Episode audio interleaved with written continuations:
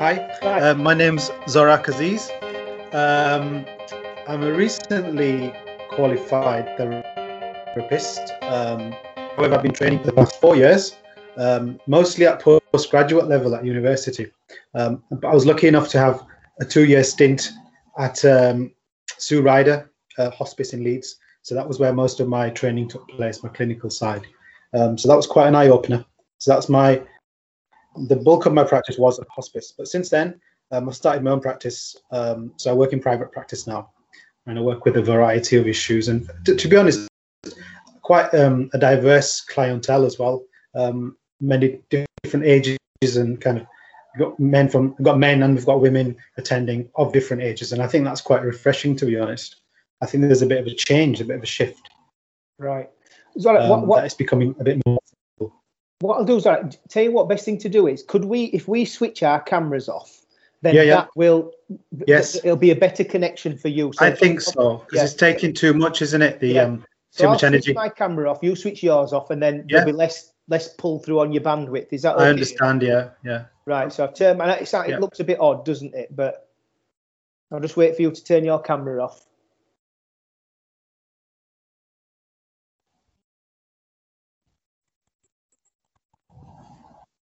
Right. Um, camera's off. Yes. right. Right. I think that'll be better now, Zorack. So. Yeah. Yeah. Um, Yeah. yeah. start again. yeah, yeah, it's yeah, it's yeah. If you just just yeah, if that's Yeah, okay. fine, so, yeah, bit of a bit of a dummy run. Okay, Yeah, hello, yeah. m- hello. My name's Zorack Aziz. Um, I'm a counselor and psychotherapist. Um, I've been practicing for approximately three years now. Uh, two of those years, the first two years, were at um, Sue Ryder Hospice in Leeds, some largely kind of bereavement-related work. Um, however, it also gave rise to many other issues as well. For the past year, I've been working in private practice, so I work for myself at the moment. Um, it is nice to see that there's quite a variety of um, people I see, and uh, you know, different kinds of issues arise as well. Yeah. Yeah. so what what what led you into um, counselling, Zorack? Okay. Um, well, I have been a teacher for over 20 years, so teaching, lecturing, and so on. Um, so I've always been in a helping role, you might say. Yeah, So it was a bit of a natural transition because often I'd find myself um, helping people, advising people, listening to people, kind of providing pastoral care. Um, so I thought it'd be interesting to go into it a bit more, learn about human nature, psychology, um, why people behave the way they do, Hmm. way, why we are the way we are, to be honest. So I Hmm. find nature quite fascinating, to be honest. Yeah. Do you see like as as human beings, there's like a common thread running through us all, if you know what I mean? I know we're all very different, but Yes, as, yes. as a species, do you Mm. see like a common thread between humans? That's an interesting question, actually. Um, I think that is probably the level on which I connect with my clients, to be honest, Mm. on the humane level, the humanistic side. In other words, we all have a level on which we can connect. And it's often when we are in trouble, we are in pain, we are suffering, we want to help. Yeah. We have this natural instinct as human beings, I think, to want to help others. Um, but I think human human experience um, is more similar and shared than you might first think, because often we think, oh, that person's life must be so different from mine. But they're often dealing with very similar issues. Maybe the setting's different, the circumstances might be different, but human beings essentially are the same, and we have, Yeah. you know, common common problems. Um, what, for example, anxiety? That's a very human trait Yeah. we're often and we're often trying to eradicate anxiety but yeah it's part of being human it's there for a reason um, it has a function um, So- that's one example yeah. So so you know when you said then that we we know obviously we're humans and we experience very similar things. You know, we all yeah. So so if that is the case and, Yes. and why what why do you think there's such a stigma around mental health if we all yeah experience it. You know, it, it, there's a bit of a sort of dichotomy there, isn't it? That we, yeah, we've all good point. got it. We've Yeah, all got it, but there's a stigma around it. What, what, It's where do you true. think that's come from? It's, it's a very strange concept i'm glad you highlighted that i think um, when it comes to like physical illnesses and ailments we seem to have no issue with going to the doctor or Mm. seeking help and it doesn't seem to be stigmatized or seen Mm. as a weakness or anything, no matter what the illness. But when it comes to anything related to our mental health, um, I think it's often perceived as a weakness um, Yeah. in common, you know, in, in society. I think particularly with males, Yeah. um, with men, it's seen as a weakness. You, you must just crack on, you know, the old stiff upper lip and it's kind of stoic, stoical kind of Yeah. attitudes expected and Yeah. seen as a weakness, perhaps in modern day kind of thinking. Though I think historically, there's nothing, there was nothing wrong with actually seeking help from people, um, and it was never seen as a weakness for a man to show emotion. The warriors have done it in the past as well. It's, it's nothing new Mm. about expression, expressing emotion. Um, but I think in modern society, perhaps for males in particular, it's seen as a weakness to show any kind of um, sense of emotion or feeling Mm. because it's just perceived as weakness. I think. Well, why do you think that's come about then? We know what what I know it's Mm. difficult to say, and there could be Yeah, a yeah. number of you know different reasons. But Yeah. why do you think things have changed? You know, because I, I think talking about men like you did, you know, yeah. uh, But, but I also think, and I'd like your views on this, is how women seem to, you know, sort of be under more pressure. Now, I for that, I think the Yeah. social media has a big Yes. involvement with that. So, why do you think society has has changed so much? You know, uh, going to this the mental health side of things and the, the stigma that's attached to it. Um, I think obviously that's a, that's a big question, but I, one one thing I will say, which, which is positive, is that there has been a shift recently, Mm. and celebrities now coming forward, and even members of the royal family, for example, Prince Harry, but other like celebrities as well, sports personalities, they are coming forward and saying saying openly that you, we do have we struggle. Freddie Flintoff, for example, Yes. had a program, didn't he, on Yeah, that was brilliant. That. Yeah. and again that, that, that was you know interestingly enough the the root of that problem was anxiety as well it's a form hmm. of anxiety an expression of anxiety okay yes it's, it's an eating disorder but often these eating disorders arise from anxiety of some sort Mm. so, so the way it manif- the way something may manifest may not be directly related to what looks like the cause Yes. for example, for example, if I say with men, uh, it's seen as quite a common stereotype, the, the young angry male, or even the, the young black angry male. So it, these are like stereotypes, and in society, these are acceptable forms of emotion. Yeah. That's seen as an emotion, but really, when you unpack the anger, there's often other emotions behind this anger. Yes. For Yeah. example, it might be fear, powerlessness, despair. Um, this, for example, the inability to speak to people. Yeah. Um, That often leads to suicide in men as well, um, because there isn't that channel for them to be able to like, speak about what they're thinking or feeling, or you know, just the way they are. He's trying to unpack the reasons for that anger then, and, and Yes, try yes, and I- find out, you know, Yes, yes. where wh- where it's where it sta- where it manifested or where it began, Yes. really, you know. And Yeah. but but like it, it, it's as you said, you know, I think there's all the celebrities and sports people that that are now coming out. It, it can only help, can't it? I think so. But, but I still do feel that there is that there still is, you know, a bit of a oh, you know, just go have a week off, you'll be fine. What Yeah. what, what you got to be depressed about, you Yeah, what you anxious about, and I, and I think that a lot of most, if you like, non-clinical individuals Yes. probably guilty of that. I think even those that do have Yes. anxiety and depression themselves sometimes struggle to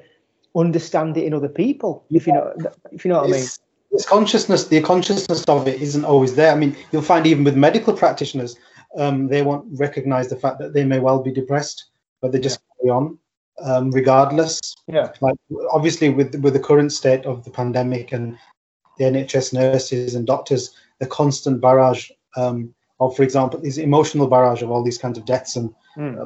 admissions into the ICUs and people on ventilators. This whole image is very kind of traumatic, Yeah. and they again they're just expected to crack on.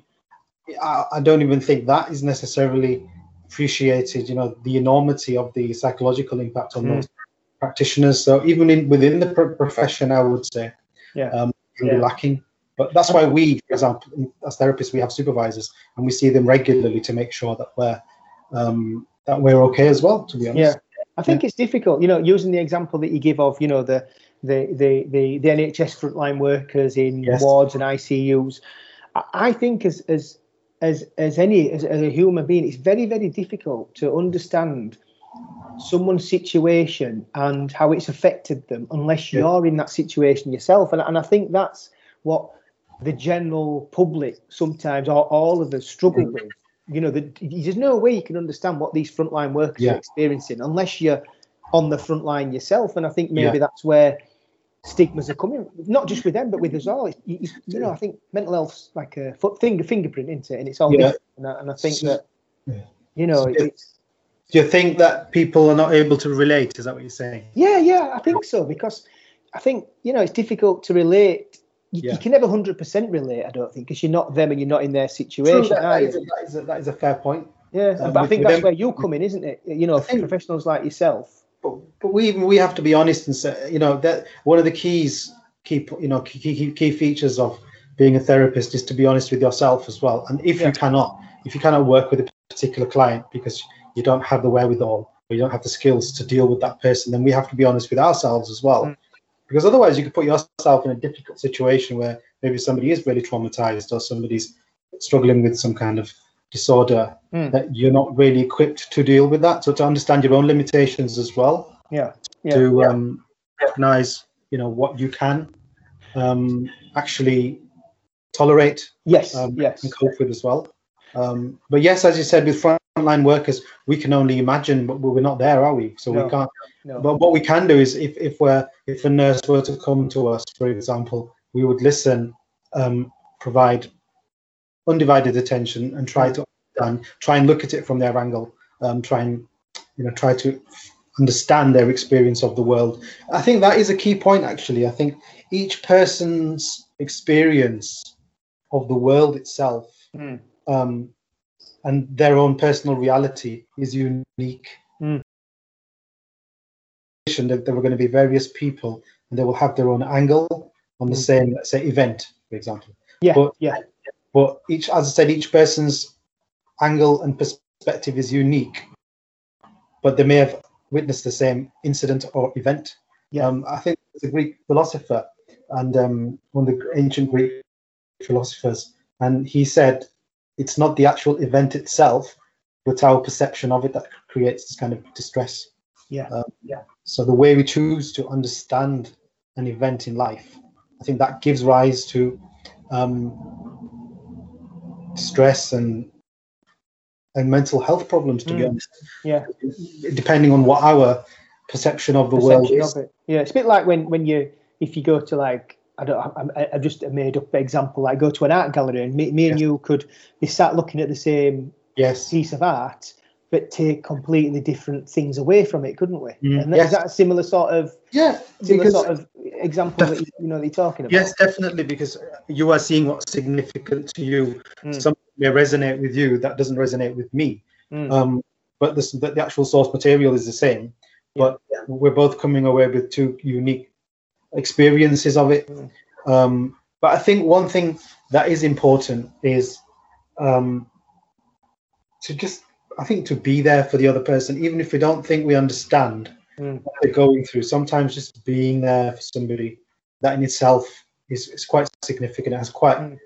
quite um, a positive role to play Mm. Just, listen, just listening.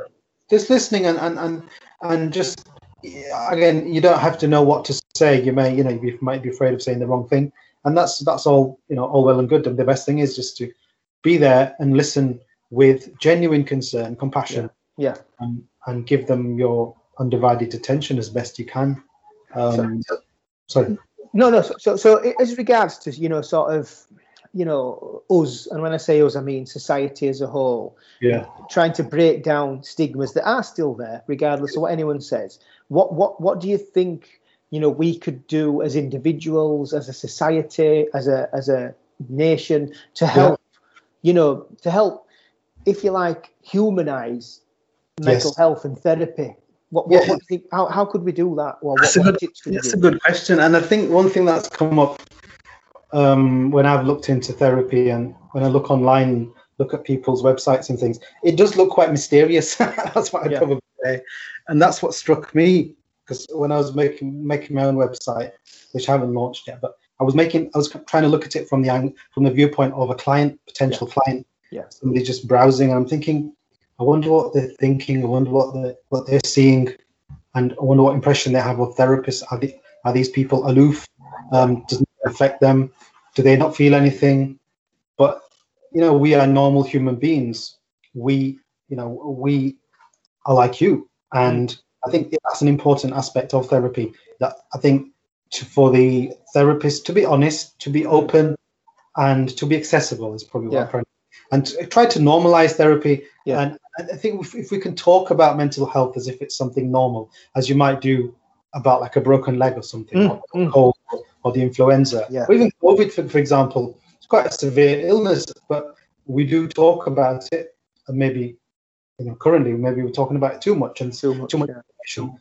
Um, there's too much information being bandied around. But the thing is, there has to be this normalization of it. Yeah. It's not something to be ashamed of. It- It's not something that's a taboo, but something that is affecting most people. Yeah. Most time, to be honest, to some Yeah. degree. I think I Um, think we, we we all have mental health, don't we? Like we all have physical health, Yes, yes. but we all have differing degrees of physical and mental health. But like you said, people's physical health is quite easily talked about.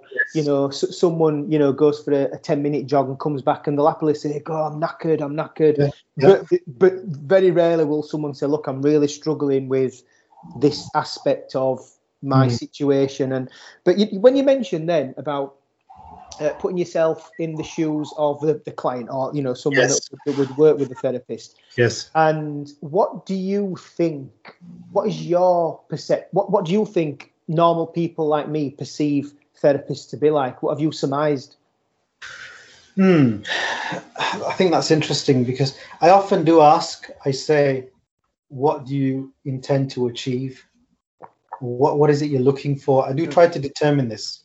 And there are times when I, I actually openly say to the person, I say, I think you seem fine to me. Why is it you've come? What's the real reason? Because a person may present, Danny, with something else. Okay. Mm, They might mm. come to me saying they want help with something, but then something else transpires a few weeks later the, the true reason comes out later. So a person may put something on the table thinking this is this is what I'm going to go to the therapist with. But really they want to talk about something completely different, maybe something Yeah. deep. Um, and yeah, maybe they, they might be unsure of what they can say. So it's, it's about developing the relationship with me, for example.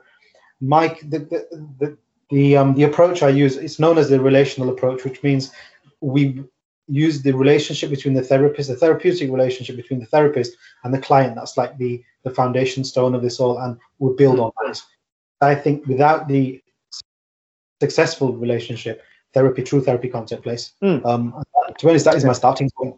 That is Yeah. where I work from. So I always try to make sure if the client has any questions, they're not they're not sure about something, I encourage them to ask. Yeah. Um, try I, I engender a um, environment of openness as best I can. Um, and thankfully, even people you might think are quite reserved, eventually they do open up. But it's, it's Yeah. like gaining their trust, to be honest. it's like any relationship isn't it yeah. it's it's it's been it's feeling for me to talk Yeah. to anyone at whatever level obviously Yeah. the varying degrees of varying levels you speak to someone at the more trust you uh, you have to you feel Yes. you need with them don't you so if it's just like a hiya do you have a good weekend that's Yes. very low or you know up high level or whatever Yeah. but when you when you then start opening up about your true your fears that you have about Yes. yourself then that that that trust is paramount well, it's the number one thing for me Yes. as, a, as a as a as a you know as a layman Well, it's interesting though because uh, what you've really told me there is it's about making yourself vulnerable.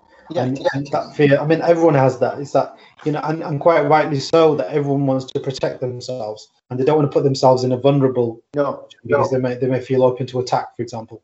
Um, so it's about feeling safe. So Yeah. this the, the environment, um, the therapy space, it really has to be safe for the client. They, ha- they have to feel as though the, the therapist is trustworthy. Everything that's shared is confidential. So this this feeling of it being private um, and safe um, and secure, to be honest, I mean, this person needs to be reliable. They can rely on this person. Mm. 'Cause there may be people, to be honest, who haven't experienced that in life, where they have people they can rely on, they can Yeah. trust, um, and that they have this, like a, a consistent relationship with. And in fact, in therapy, um, the main aim is, well, for me, the way I work is we model ways of behaving and relating to other people in the therapy situation with the view that when they leave therapy or they leave the room of the, of the therapist, Mm. then that is something that they can take into the outside world as well. So it's almost like a small microcosm where they're behaving in a certain way with me, and the idea is is modeling behavior for them, Yeah. and then yeah. they can take that into their own world, into their own lives. And Yeah. to be honest, they often the ones who are engaged in the pro. This is important, Danny. The person has to feel engaged uh, because there is work required from the client. Yeah. Yeah, you know, they have to want to change. They have to want to get better. They have to want to do something about their current situation. Mm. Um, it's not the therapist who does it for them, um, but we can facilitate, enable, make it easy for them, and help them, guide them, support them. I don't know if that answered your question. Yeah, no, well, totally. Yeah, 'cause it, it, it's similar to like a personal trainer, if you like. You know, I Yes. could have a personal trainer Yes. while I'm in his or her company. Yeah. I'm eating correctly. I'm working hard at you know Yes. training. I'm I'm not. I'm consuming water. I'm doing all the right things. But the minute I step out of that gym or wherever, if I don't choose to, Yeah. you know, continue the the the, the signpost, follow the follow the guidance that that person's given me, Yeah. Then I'm going to be no further on the next time I see him. Am I? You don't go to gym once and Yes. you know, be- become you know become Yeah. uh, you know a physical an, an, an immense physical specimen like you don't Yes, go to yes. one therapy session day and, and have everything suddenly become clear and you'll be able to deal with everything that's going on in your life but when you said then about you know being vulnerable and, and Yes. people not wanting to be vulnerable i, think I so. think that is where Yeah. the stigma lies or I think certainly so. one part of it that you know you don't want to be vulnerable to Yeah. to you know you, even like you know you might not want to be vulnerable to your spouse Of course, See, yes. You know, and, and I think that's that's a, and I'm just that's my opinion. Just as as you've said that, it's led Yeah. me to think. Well, I think that's where the the stigma's you know coming from, and and like you know with with men now, you know, it's the biggest killer of men. My Yeah. age is suicide. Yes. You know, uh, so you know, th- I think 35 to 50, it's the biggest killer of men. yes. What what what could what can we as men do to, you know, arrest this this problem? And I don't Yeah. mean it's a problem to to want Yeah. to you know, what what can we do to arrest this stigma that we carry within ourselves? I think just providing spaces, to be honest, there has to be a space where they can just talk to somebody. He doesn't have to be seen as, you know, the traditional kind of therapist client mm. relationship, even just somewhere where they can chat. And, you know, I'll tell you something, another, I mean, some people deal with um, distress by doing, it's not always about sitting with feelings. Um, this happens for, even with bereavement, for example. There are, there are ways of processing like distress and sometimes some people need to sit with the feelings and express them and so on and process them Mm. other people just want to get on with tasks and do things and similarly you know if people were to do tasks together it can be therapeutic you know for example like going camping for example Yeah. You know out doing something they enjoy a bit of me time for example okay Hmm. so looking after oneself i mean i remember you talked about you're talking about the personal trainer and that kind of made me think about my holistic approach in the sense of when i speak with my clients i do ask them about how they sleep and what their diet's like as well and Yeah. I look at the routine, their daily routine it's not just about thoughts feelings and emotions so it's, it really is a whole package Mhm. about them as a person and you asked me about how do people connect it's on a human level Mm. it's not for example this is an important point that i do not see that person defined by their problem Mm. i think that's quite an important point to make that because if i let's say somebody comes to me with an eating disorder i'm not going to say okay he's the guy or she's the woman with the disorder no that's the person in their own right Yeah. look at them to respect them to respect their humanity Yeah. they might be a mother they might be a sister they might be a daughter might be an aunt might be a best friend to somebody they're not just with a problem and i think that's an important part of therapy that looking at the different parts of ourselves, Yeah. and also danny accepting parts of ourselves because oftentimes what will happen is a person may not like one part of themselves and then start it's almost like um it's like rejecting part of oneself Mm. that, be, that can be quite unhealthy as well. But sometimes it's important to just acknowledge yourself as a complete human, an integral human Yeah. made up of various parts. Does that make any sense? Yeah, it does. Well, when you said earlier then about you don't see people as their problem, for of example, or, or the, the thing they're dealing with. But but do you think though that that is one of the issues with that person that they see themselves as that problem, if you know what I mean. You know, I, I'm, I'm a binge eater or I'm this and that. Instead of seeing themselves as I am a mum, you know. So, Yes. so yeah, is, is that one of the issues? Do you think? It can be. It can be. It's like a defining part of themselves. Yeah.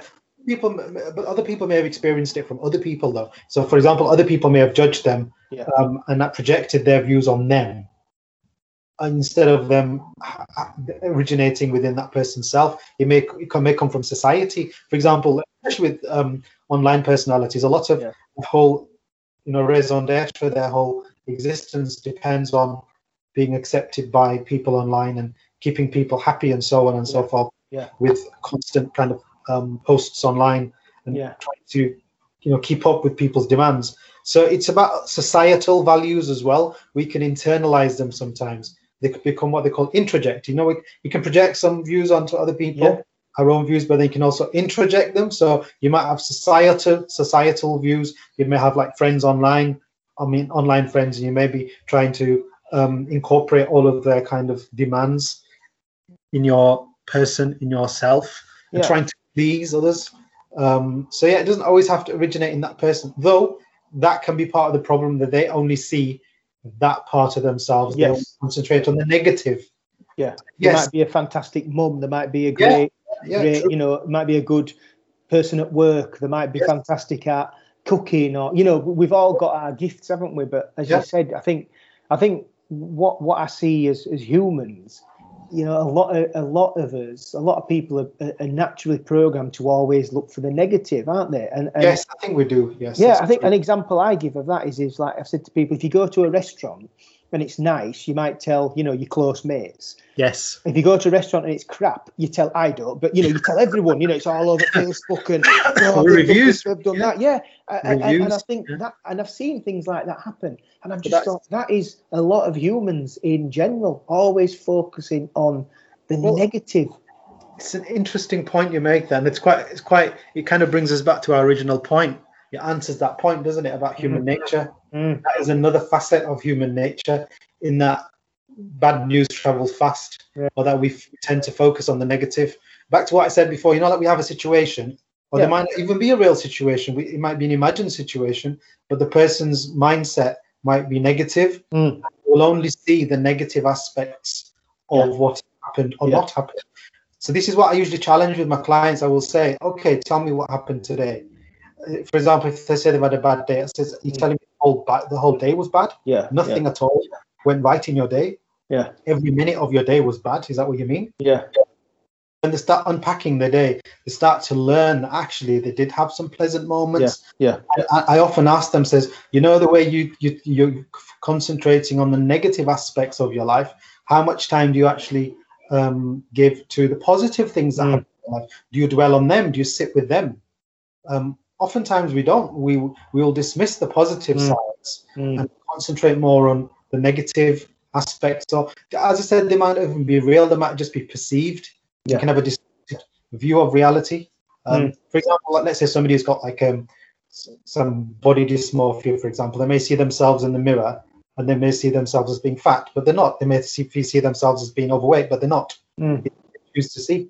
Um, and it's just it's their perception Mm. Or- it goes back to the artwork example we spoke Yes, about, doesn't does. it? You know, Yeah. you know, I may look at that person and go, "My God, what a fantastic figure!" But yes it doesn't really matter what I think; it's what yes what that person thinks of themselves, isn't it? That's the that's, that's most important. And why why do you think though, as humans, we're so bothered with what other people think? Oh, that, that, I like what you said there. So that that does go back to sense of self, though. Mm. Our sense of self, and it comes back to sense self-esteem. Another thread that came about before was the sense of autonomy, in the sense that you know doing things for yourself and not necessarily about other people around us, Yeah. and you know having a sense of agency and being a free spirit or a free agent, you might Mm. say.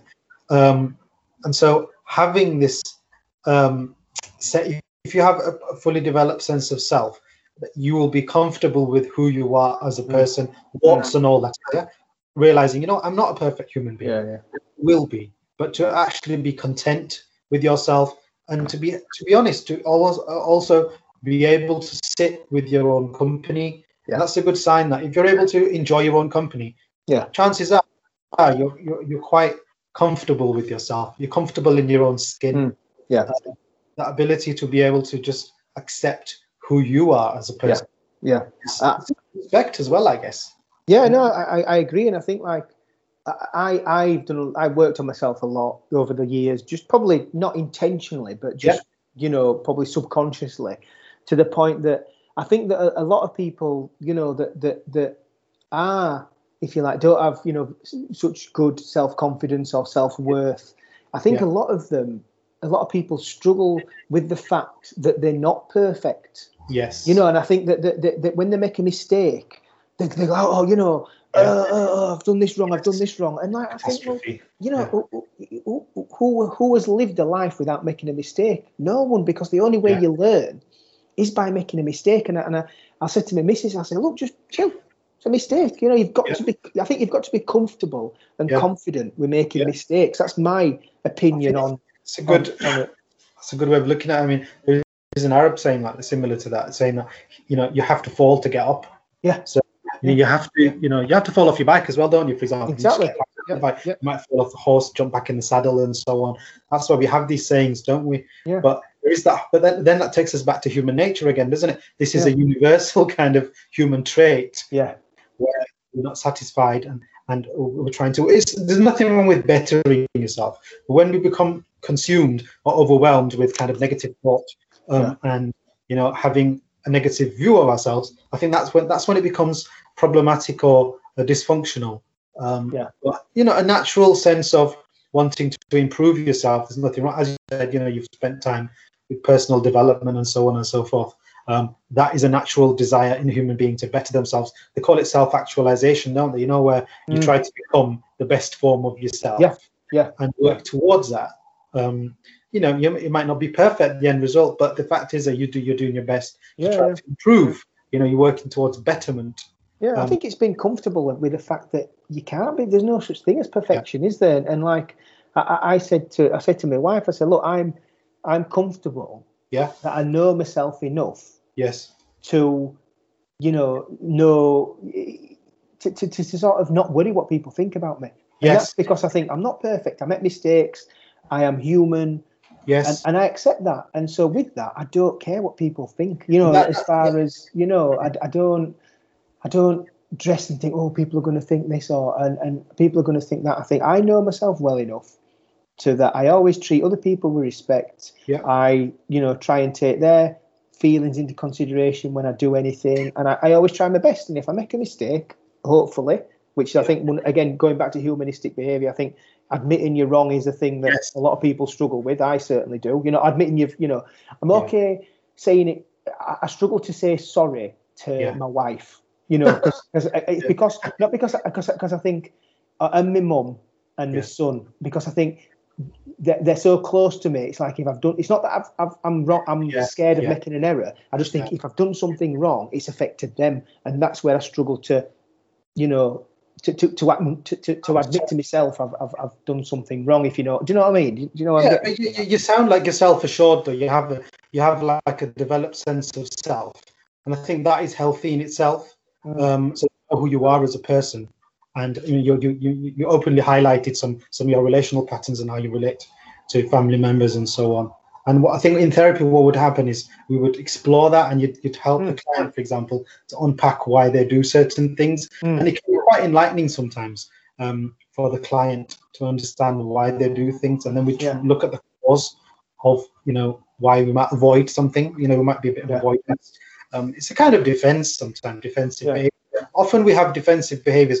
Um, when I say defensive, it's not in like the common sense of the term. It doesn't mean like you know you're putting up a fight every time Yeah. somebody comes to you. Yeah. But we do have, like for example, humor is a form of defense. Mm. When we feel uncomfortable, we might crack a joke to make ourselves feel comfortable. So these are seen as forms of defense. Some people might be avoidant.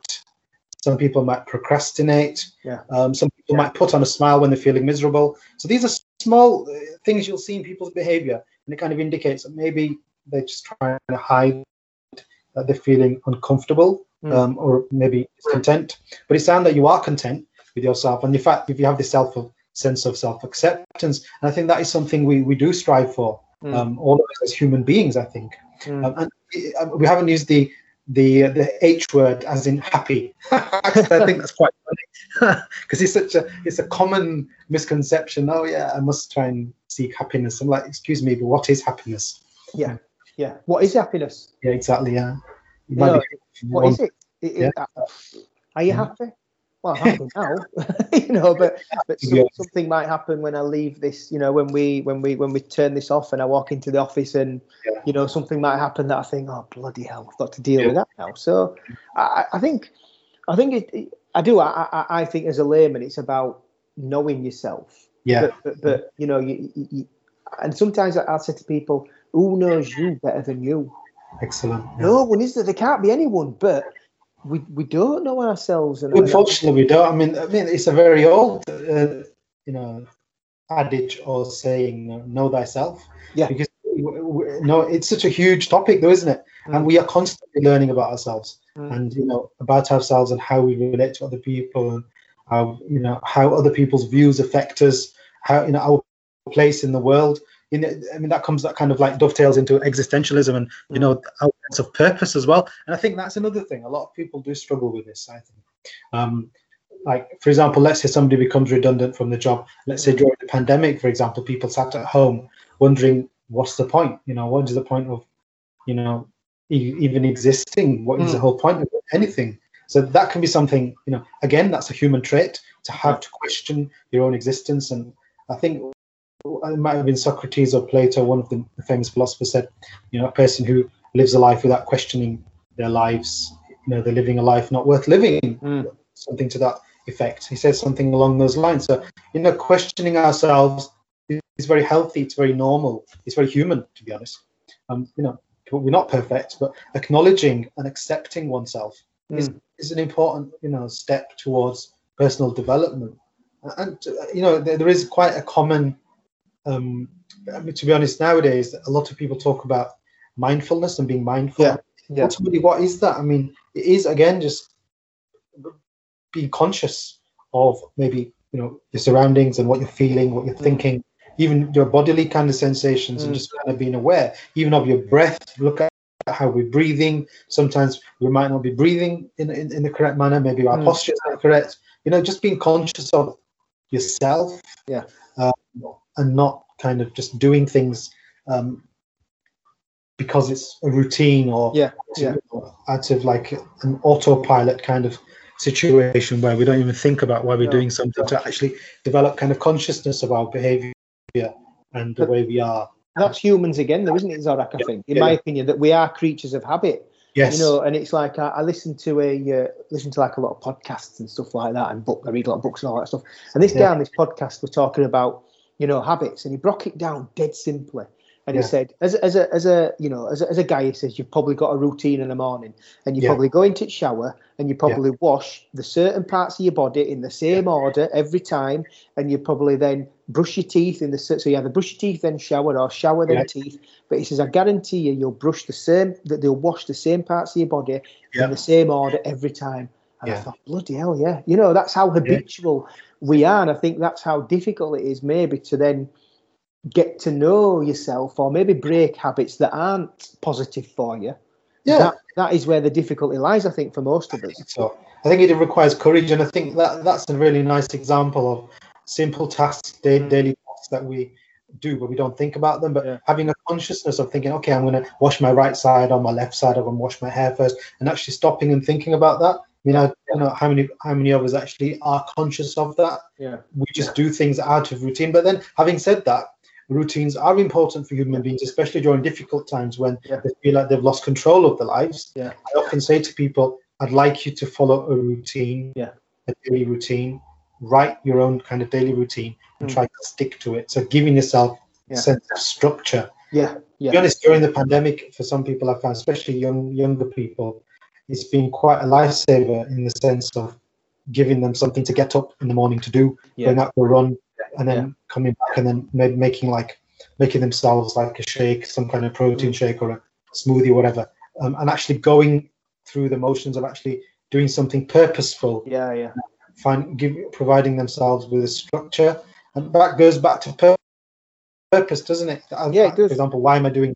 Exactly. Why am yeah. I doing this? I, that. I've seen that during the pandemic with with a lot of people that you know because every day sort of Yes. you know sort of molded into the next and Yes. weekends are no different than weekdays. I've seen so many people that the days just Yes. become like a you know I'm trying to like you know Yeah. like a, if you if you blow like a a, a big bubble in Yeah. in liquid and it, oh, and, it and it's very malleable so all the Yes. sides are in and out the days Yeah. are like that there's no structure you know, they get up when they want they, they, they have they eat at different times. They they go to bed later. And, and so what i've seen is people's a lot of people's um, days are sort Yeah. of running three and four hours behind the normal thing. You know what i mean? So they're going to bed at you know two and three o'clock in the morning but getting up Yes. at 10 and and, and, Yeah. and they're starting off with no routine. And i think how you start something Yes. generally it always continues. Like the, you know you start the day late or rushing about. You, you seem to be always trying to catch yourself up don't you Yes, catching up with yourself. No, Yeah. yeah, you make a very valid point, and I think that does tie in with therapy because you know therapy isn't just about speaking and you know it's not just about thinking and changing behaviors. Well, actually, behaviors, yes, because we look at the way that person looks after their well-being generally Mm. as well. As I said, I do talk to my clients about their sleep patterns and encourage them to try to make sure they use the, the available daylight, especially in the winter months, because you know when it's dark, you can't be spending time No. sleep when it's dark outside. You need to make, you know, optimal use of the daylight that's available. So I do encourage my clients to do that because it affects your brain as well. The circadian rhythms. I mean, now we- we're coming towards spring and we'll, we'll be at that kind of balance of 12 hours of darkness, 12 hours of daylight. And yeah. these things do affect you. Um, and then the body will be getting ready for, you know, summertime and so on. And hopefully we will be more energized. And I think we need to have an awareness of um, our surroundings and our health and well-being and try to look after i mean again it's looking after yourself isn't it? And taking care of your health Mm. and your body and your mind. Um, i think that is an important part of that. You, you talked about people's routines being out of kilter um, and i totally agree with that. Yeah. Um, you know one thing leads to another and it, and that's why i do encourage my clients um, that i work with to actually to establish routines yeah. get themselves into a sense of sense of a pattern of behavior um, and it often helps uh, quite dramatically Mm. uh, so, but again creatures of habit as you said yeah yeah yeah well we're going following on from them the creatures of habit and you know maybe societal uh, demands or Yes. norms and cultural you Yes. know uh, differences or norms or expectations yes. As as a you know a what, what, what is your background zorack if you don't mind Yes. asking? So- so I'm, I'm from south asian um, ethnicity. I'm born and bred in the uk but i mean i'm, I'm of like south asian descent. Yeah. um, and again it's been very much a case of just getting on with life. And Mm. it's not you don't talk about feelings. It's not it's not something traditionally done. It's um although self-awareness i think maybe self-awareness self-development is encouraged but Mm. not necessarily like for example meditating that kind of thing that might be encouraged but not necessarily talking about Yeah. what you're going through um i don't think that's culturally something that's compatible maybe and i think that, that, that they've seen that in africa as well where you know traumatized tribes when the you know people have gone down and said oh we'll help you with um speak they call it logotherapy in other words speaking to people but Yeah. they said we have our own rituals we have our own routines Yeah. we might for example they might go bathe in a river and for them they're cleansing themselves of their bad memories and trauma and then they might say to them right i don't want you to we're not going to speak about it anymore Yeah, They- yeah. they consider it to be the traumatic they consider trauma to be like a ghost that will come back so yeah each culture has its own way of dealing with Mm. um, stress and um, issues. But I think, unfortunately, um, that is something lacking. Uh, I, in my experience, in it, especially in the South Asian community, I think yeah there is fear of people knowing your business. Yes, I think that's the best way to yeah. put it yeah, no I, I I it. because it's. I do think it's ridiculous sometimes. Well, I, I, I Mm. totally get where you're coming from. That you know, and, and that's why I just wanted to sort of clarify your background to just to, just so people could would know, you know, you are culturally uh, qualified to, to comment on this. am, well, you know, I- I and- do. and- yeah, you, I pro- do. you probably you probably your name probably give it away, but you know, I just wanted to just just clarify that for everyone. But yeah, I, I've seen that in the in the BAME community. The, there's such a, a a fear of everyone knowing your business or judging you yes, there is that fear, and, and that, that was a thread I wanted to pick up before, and in the sense that when we're in, when the person is in a in a therapy situation, in in the, in the therapy space, you know, they're making themselves vulnerable um, Mhm. And develop trust, but ultimately, it's a non-judgment, judgmental environment. That's key, Mm. um, and that client needs to know they're not going to be judged. That they can tell me whatever they want.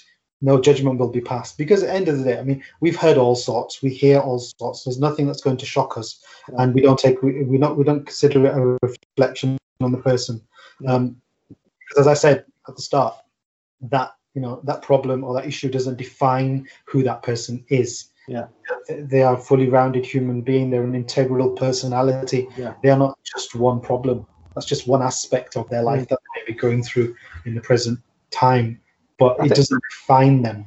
Yeah, I, I think that's one thing that I will, you know, sort of take away from this, and I'll probably label this podcast as, you know, your problems don't define you or something like that. Because, like you say, a lot of people do. But, but you sort of just just just going back to the to the BAME community and and, Yep. and you know, sort of maybe maybe th- their reluctance to Yes. uh, to to seek, uh, if you like, outside assistance Yes. what what do you think how could how could you know m- members of the BAME community maybe encourage a more open uh, I'm trying to you know pick my words carefully so Yeah, I don't yeah. you know offend anyone but what, what do you think the BME community could do to maybe normalize talking or getting some help Um, I think first of all, um, language can be a barrier. I mean, the language barrier is one. Um, so, I mean, one of my first clients um, when I started working in private therapy was um, one young man. He wanted he wanted therapy for his father. So I, I did that in, in Urdu and Punjabi, to be honest. yeah and that was one aspect of accessibility but then there was that whole concept of you know um, is this person qualified to deal with my issues um, i think sometimes there can be this concept of is this person able to de- is this person able to help me will this person be able to help me um, so having that i guess i guess it's trust again isn't it Mm. trust that this person can indeed help them yeah so reassurance is probably correct to, to reassure people that it's okay to talk. That again, it's about confidentiality. That you know what is shared in the Yeah. therapy will remain there. It's not Yeah. something that's going to be um, shared in the community. Just as it isn't with a doctor, for example. You may you, may- you may attend a doctor's surgery and you may know doc, you may know the doctor there, but we don't seem to have the same fears there. no Um, no yeah, I think it's a perceived Mm. it's a perceived barrier. I think. I Um, think that, that goes back to the normalization of physical health, doesn't Yeah. it? Uh, uh, and so you go to a doctor, you trust them, and, and I think you know, sort of doctors, you know, certainly in the probably the generation before I was and before that, were Yeah. very well revered, weren't they? They still are, Yeah. but you know, they were very pillars of the community. They were very trustworthy, and I think that's a really good, you know, sort of sort of a highlight you've brought in there that that people, you know, anyone, the BMA community included, will go to a doctor, have Yes. no concern about talking to them about the problems and confidentiality. But when you talk about the mind or the internal self, Yes. there's a there's a big there's a, there's a big change there, isn't there? Yeah, and, and again, it's back to making yourself vulnerable. But I think there is the fear of the unknown there. I think that's Mm. the key factor, not knowing what to expect and maybe making it clear what happens in the therapy process. I think that is another one of those aspects I talked about before the mystery of therapy. What is it all about? And one of the pages on my website that I'm making at the moment is, you know, what will happen in your first session, Yeah, to expect, what it will look like. You know, what does therapy look like? Some Yeah. people have no idea what goes on in the therapy. no, no, no. Um, so yeah, it's I think it's about openness, making it clear and normalized, as I said. And I think if it is more accessible for people, it will become normalized. But Yeah. currently, I think people, there's the you know, especially with the NHS and charitable organisations, there's quite a long waiting list. I Yeah. think. Yeah. uh, just to Yeah. so I, that's I agree. I yeah. totally agree with that, though. That you said that you know the more accessible it is, i.e., the more people that are actually Yeah. then using it, yes, then it, be, it becomes the norm. And, and again, I'm just trying to use a, a, a, a layman's term here. It's a bit like when when curry was introduced. You know, you know, uh, oh, what's this? It's curry. It's and now it's Yeah. chicken tikka masala is I think the national, National dish. dish. You know, Yeah. and and so it, it therapy. You Yeah. know, let, us try and make therapy like chicken tikka masala. It's true. That's a really nice example. Was that garlic before? Was that something French people ate and it stank? Yeah, Like onions, garlic. Yeah. As you said, the smell of curry. Oh my God, that's you know, Yeah. it's a very strong, smelly, you know, kind Yeah. of, kind of. that could be a good that could be a good title for this podcast. Let's make therapy like chicken tikka masala. I might, I might actually call it that if you know, actually- because you know, I actually- think that's perfect. I think that's really nice. I thought you really hit the nail on the head there because it's normalized the use of spices. Look at cuisine now; Mm. it's so varied in the UK now. Look, pizza's Italian, and yet again, you may, you may, you know, it's one, probably one of the most commonly eaten, um, you know, food, you know, foodstuffs, isn't it? I mean, Yeah. pasta, chicken tikka masala, naans, you name it. It's it's become more acceptable to have a variety of in your diet and so on. Um, Similarly, I think I think a, a good example might be taking like Canada or the USA, um, you know, as a role model in the sense of it's it, it can be seen as a badge of honor sometimes to have a therapist. Yes, And fair, my my clients do see it as something they look forward to. yeah, Um, so I don't. My clients don't have this experience whereby it's something they dread. They come, they Yeah. look forward to it. Mm. They do they're kind of proud of attending therapy. So Mm. If that makes any sense. Yeah, like- no, totally, yeah, yeah. But it's like having a people are very proud of having a, a, PT, aren't they? A personal Yeah, trainer, okay. and they'll, they'll happily say, "Oh, I can't. I've got I've got a PT session tomorrow." yeah, yeah, But very few of them would say, "Oh, I've got I can't make it. I've got a therapy session." yeah. they? You know, they, they'd be proud of doing it in themselves and seeing you. They'll look forward to it, but they won't. They won't badge it like. And, and basically, a PT, a personal trainer, is is physical therapy, isn't it? It is. It is. I mean, I'd say something very interesting. I think, um, and uh, it kind of came to me then was the sense of um, the agency in terms of when you go to see a doctor, you're not actually in charge of what happens. It's a doctor who takes the lead, and Yeah. you're a patient, and you don't really have the power there. Whereas the power dynamic is in favor of the doctor. Whereas with in therapy, I, I encourage my clients to realize they have full autonomy, mm. independence. They can even walk out the room. They can walk off if they want. I will not stop them. Yeah. So I always, I always make it clear that you have full agency here. You don't have to be here. You choose to be here. So that is the difference that I, I try to impress upon my clients that you are here of your own free will, Yeah, and it's not me talking down to you, but we're having a dialogue. And then the other thing, the other interesting twist in the tale is when I have clients who are proud of having therapy, they will say they will say, "Oh, my therapist said this." so Yeah. I find that quite amazing sometimes. So Yeah. that, that gives them a bit of a boost. They say, "Oh, my therapy. I'm going to see. I have a therapist." They won't Yeah. say, "I'm see the shrink," or "I'm going to see yeah, the therapist." yeah. My therapist said, or my therapist Yeah. advised. So you see, there is that kind of ownership there. That this is my process. This is Yeah. something I'm working on. This is something I'm proud of. That yeah, I'm working it's on. something to be proud of. I do totally. I to, that's the word I was thinking as you were saying that. I think, you know, be proud Yeah. that you're working on yourself, whether that's in a physical, with your mental health, with anything. You know, I think it's something. If you're trying to make yourself better or improve yourself as a person, individual, mum, dad, son, brother, grandma, granddad, whatever. I Yeah. think as human beings we should be proud of ourselves for making improvements because you know it's it's hard. Anything's hard, isn't it? You know, there's nothing comes easy when you're trying to improve yourself. Well, in fact, I mean, it actually reminds me of some of the main key features of therapy, in, in my view, is that I do try to develop self awareness, Yeah. self knowledge, but also insight. This is something I develop. So it's not always about feelings and, you know, it's not always about, okay, how do you feel today? And in fact, sometimes I mock this common kind of caricature kind of therapist who sits there and says, how does that make you feel? It's Yeah. not all about that. It's, it's actually, I try to develop a skill set in my clients and I say to them, look, I want you to be able to be resilient without the therapist. So eventually, when you stop therapy, I want you to be able to cope. Now, what would you do if you know this scenario were to arise? Yes. How would Yeah. you? And I want to be sure that you have enough resilience to be able to deal with that Yeah. and not reliant upon a therapist. So I do, you know, I encourage, and in fact, a lot, of, a lot of my work is based on um, self-development and insight, self-awareness, self knowledge. Back to what you said, self knowledge, know thyself. Yeah. Uh, and that that is a different angle if you think about it. It's a different way of looking at it. It's not just about talking about your feelings, is it? It's actually starting to understand yourself and Yeah. the way you tick. The way you tick, to be honest, probably you know that's one of the things that interested me in therapy anyway. You know what makes human beings tick? Yeah. Why is it that people behave the way they do?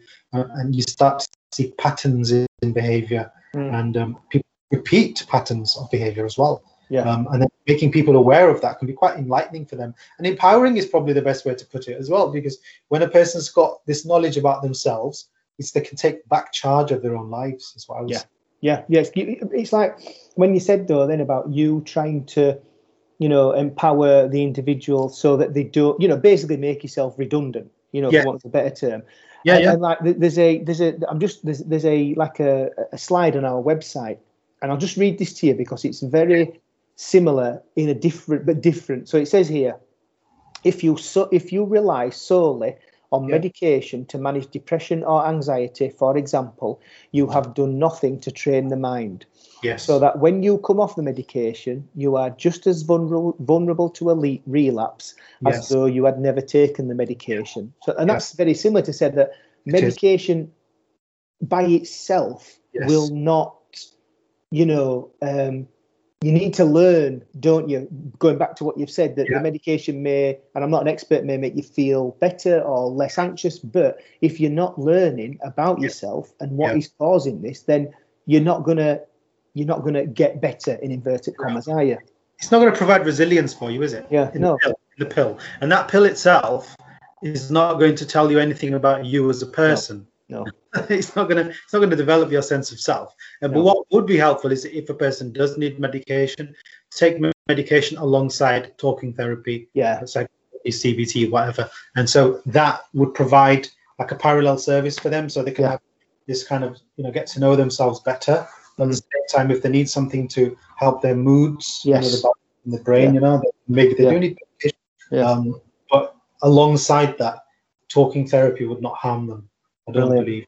brilliant. Um, Well, Zorack, you know Yeah. we've we've we've been going longer than what I said. I've taken more time than what I said I would. So I, I thank you so so much for this. No, it's been really really interesting, and you know I could listen to what you're saying all day. So it's going to make for a fabulous episode. Is this? I apologize because I felt stilted at the start because I think once we once we start we got going, I think it was more natural the flow, and I think you know the the fact that we've spoken longer. I hope that gives you more license to edit. I think. Well, yeah. Well, to, to be to be frank, Zorack, Yeah. um, there's no that needs editing from my perspective. You know, I, I can I'll I'll I'll take I'll top it with the you know when I started recording, but as soon as we get into it, there's no for me to to you know to, to remove from this. It's been you know, it's that? been oh fantastic, yeah. It's been and and I think what's been what's been great with this for me personally is that you know the, the, this this episode has normalized a lot of if Yeah. you like clinical terms or Okay. feelings you know you know where, where we've where you've used terminology and then you've then used normal stuff next to it Yes. it's allowing a normal you know a, a, someone to. like me to totally understand I think the danger for me from? was to go into whole therapist speak and start like sounding like a research essay. I was wary of that, but sometimes I use terms. Yeah. I have to say dysfunctional. I have to say sense sense of self. yeah And sometimes terms are necessary, but I can't speak to you on that level because it's going to sound like a PhD yeah like, no but, like but assignment. It's not going to be well right. that's it if if if this were going out just to the professional community then Yeah, yeah, you know, fine, but, but this is for, I think, as you've seen on the other episode, this is Yeah, for people in all aspects of life, you know, people that are working, people that are running businesses, people that are maybe, you know, are in that place where they're thinking, oh, you know, things aren't right, I need to go to the Yeah. doctors. People that are having therapy, people that need therapy. Yeah. And, and I think when you when you spoke about the, you know, putting yourself in the shoes of the the client, yeah, that to me is what hardly anyone does that and i don't mean just in therapists Yeah. i mean Yeah, in yeah. any business or anyone selling a service very few of them put themselves in the shoes of the potential client Yeah. and, and i think that is what we all need to do whatever Empathy. whether, whether empathy, isn't it? is, Danny, it that's empathy. exactly That's exactly empathy. But, and I think uh, uh, when I speak to the people who do come to me, a lot of them um, obviously the one to come for trauma. They, they tell me they came because they wanted help with trauma or bereavement. But uh, I've had people say because on my listings it talks about helping people to function better. Sometimes a person may feel as though they're not functioning the way they normally do. Um, so maybe they might feel they're being dysfunctional in their behaviors and they want to change it, but they don't know how. So I think therapy can help as well. Um, So yeah, it's kind of to understand themselves, and and that slightly it slightly moves away from this whole concept of just because this this is where I think it becomes accessible for men. If if we help them say, look, one of one of the lads is actually like a he's a trained engineer, and he said to me, he says, "Oh, this is good. It's reverse engineering." That's what he called it. Yeah, yeah. That's that's how he sees it, isn't it? That's yeah, how he it's right, it's sees reverse it. engineering because I'm But- telling him how how he Yeah. thinks. He goes, "Oh, well, that's interesting." He But goes, it "If is reverse engineering, isn't it? It's Yeah. a great, it's a great way of putting it. It is. It's, Yeah. it is I, like, I liked him saying that. I thought yeah, it was it's really like cool. taking yourself back. Well, it is Yeah. because you Yeah. know you're maybe obviously we're not going to talk about who he is and what he is, but Yeah, yeah, like yeah. anyone, you, you sort of maybe trying to find out what's gone on before, Yes, to, and then you can maybe work out why we are where we are now. Exactly. How did I get here? Mm. How did I get here? Yeah. Because it's like a person might say, "Right, I'm here. How on earth did I get here? Yeah. Why?" Yeah, What it's am I like doing driving a here? car, isn't it? You know, if I Yes. come and visit you, Yeah, yeah, I, I'd either use Google Maps or I know where you live, and I'd just Yeah, come yeah. without thinking. But it's Yeah. then stopping and thinking, how have I actually got to Yeah. the shop? Oh, I went down that road, turn left. But again, it's you know, it's all you know habitual, and we don't we don't we don't put ourselves in that moment, do we? And and Yeah. maybe that is you know what what we need to do more. and in fact, I often call therapy um, a journey, and I talk about the, the the relationship being the vehicle. Yeah, So the therapist relationship, therapeutic relationship is a vehicle, and it's like a journey, a process. Yeah. Um, it's not. It's not a. You know. It's not quick fix, um, and it's not. You know. One. You know. It's not one one method fit. You know. Fit fits everyone. Um, it's not like a prescription, is it? You know, doctor, I've got headache here. Take two paracetamols and come and see me not next like week. that. It's not like it's that. very unique. It's very unique, and I tailor. I used to often tailor my um, therapy for my clients according to what kind of person they are, what they're looking for, how they Yeah. how they think as well, the way they think. So Mm. I will tailor the therapy process accordingly as well, according Right. to that. Brilliant. Brilliant. Well, Brilliant. So, thanks yeah. so much. You're Absolutely fantastic. I've really, really enjoyed it. It's Thank you been very amazing. So, Zorack Aziz, thank you for Thank you appearing on the Narrow Road podcast. thank you very much.